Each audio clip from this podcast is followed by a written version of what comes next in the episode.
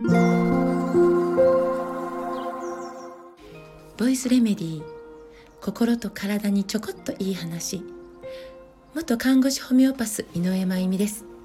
今日は過去に書いた、えー、記事から、えー、朗読をさせていただきたいと思います、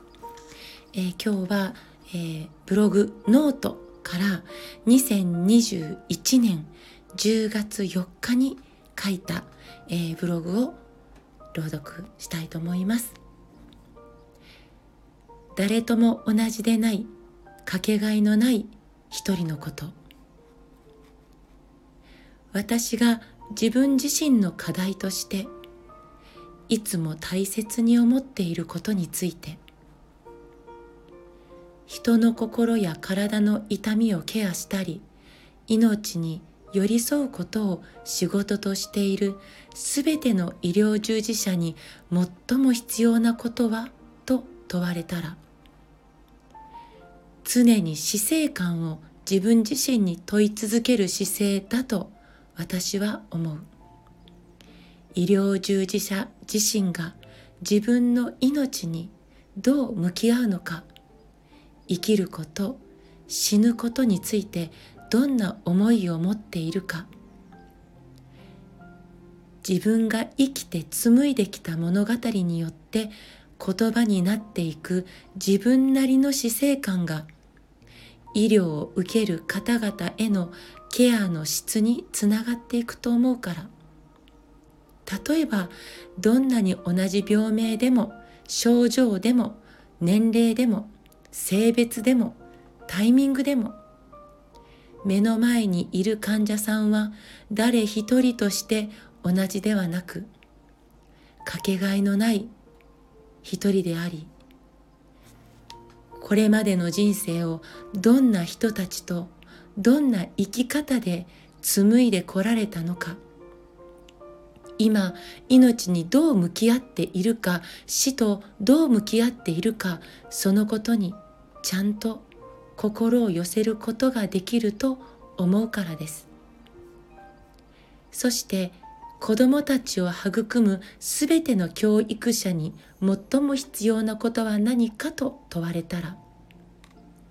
人間観を常に自分に問い続けることだと私は思う。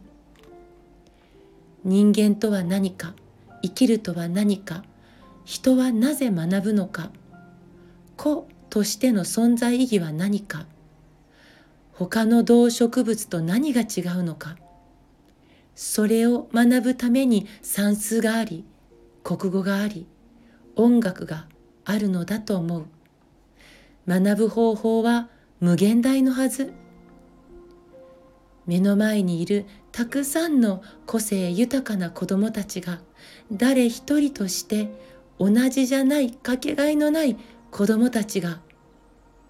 年齢で学年でくくられてマニュアルやガイドラインに沿って大人が伝えたいことだけを渡されて数字で評価されていくことをおかしいって思える感性を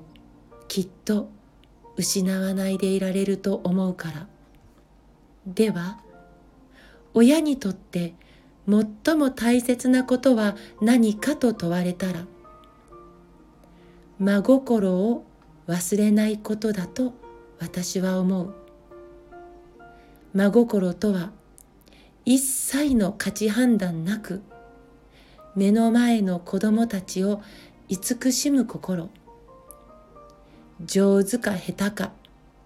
いいか悪いか常識的か非常識か正しいか過ちか美しいか醜いかその一切の価値判断を傍らに置いてありのままのあなたがいいよ大事だよってまず一旦すべてを受け止めていく心。その心が死生観や人間観を育んでいくと思うから。死生観人間観の土台は真心。まず私たち自身がありのままの私を大事だよって言えていること。今たくさんの若者たちが生きる希望を見失い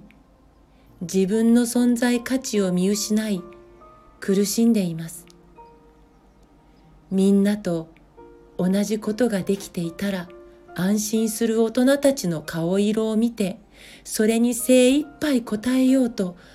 疲れ果てています。ありのままを受け入れられるしなやかさや強さを多様性豊かな考え方や行動を受け入れられるしなやかさや強さを私たち取り戻していこう。これ以上子供たちが自殺を選ばないように。こんなブログを、書かせていただいてました。2020年21年この2年間で日本この国は小中高生が1000人自殺してるんですね。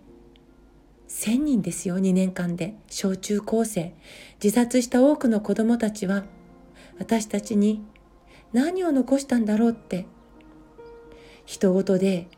気の毒だったよねって。いや今先生が悪いのよとかいや親が悪いんでしょうとか。そんなことでは誰も救えない何も変えることができないと思います。そしてうちの子に限ってそれもないですね。みんな突然いなくなってしまってます。真面目で優しい子に限って苦しみを隠して静かに言ってしまう今日はもう少しだけ大切な人に目を向ける時間を触れる時間を増やしてみませんか？今日も最後まで聞いてくださってありがとうございました。また明日お会いしましょう。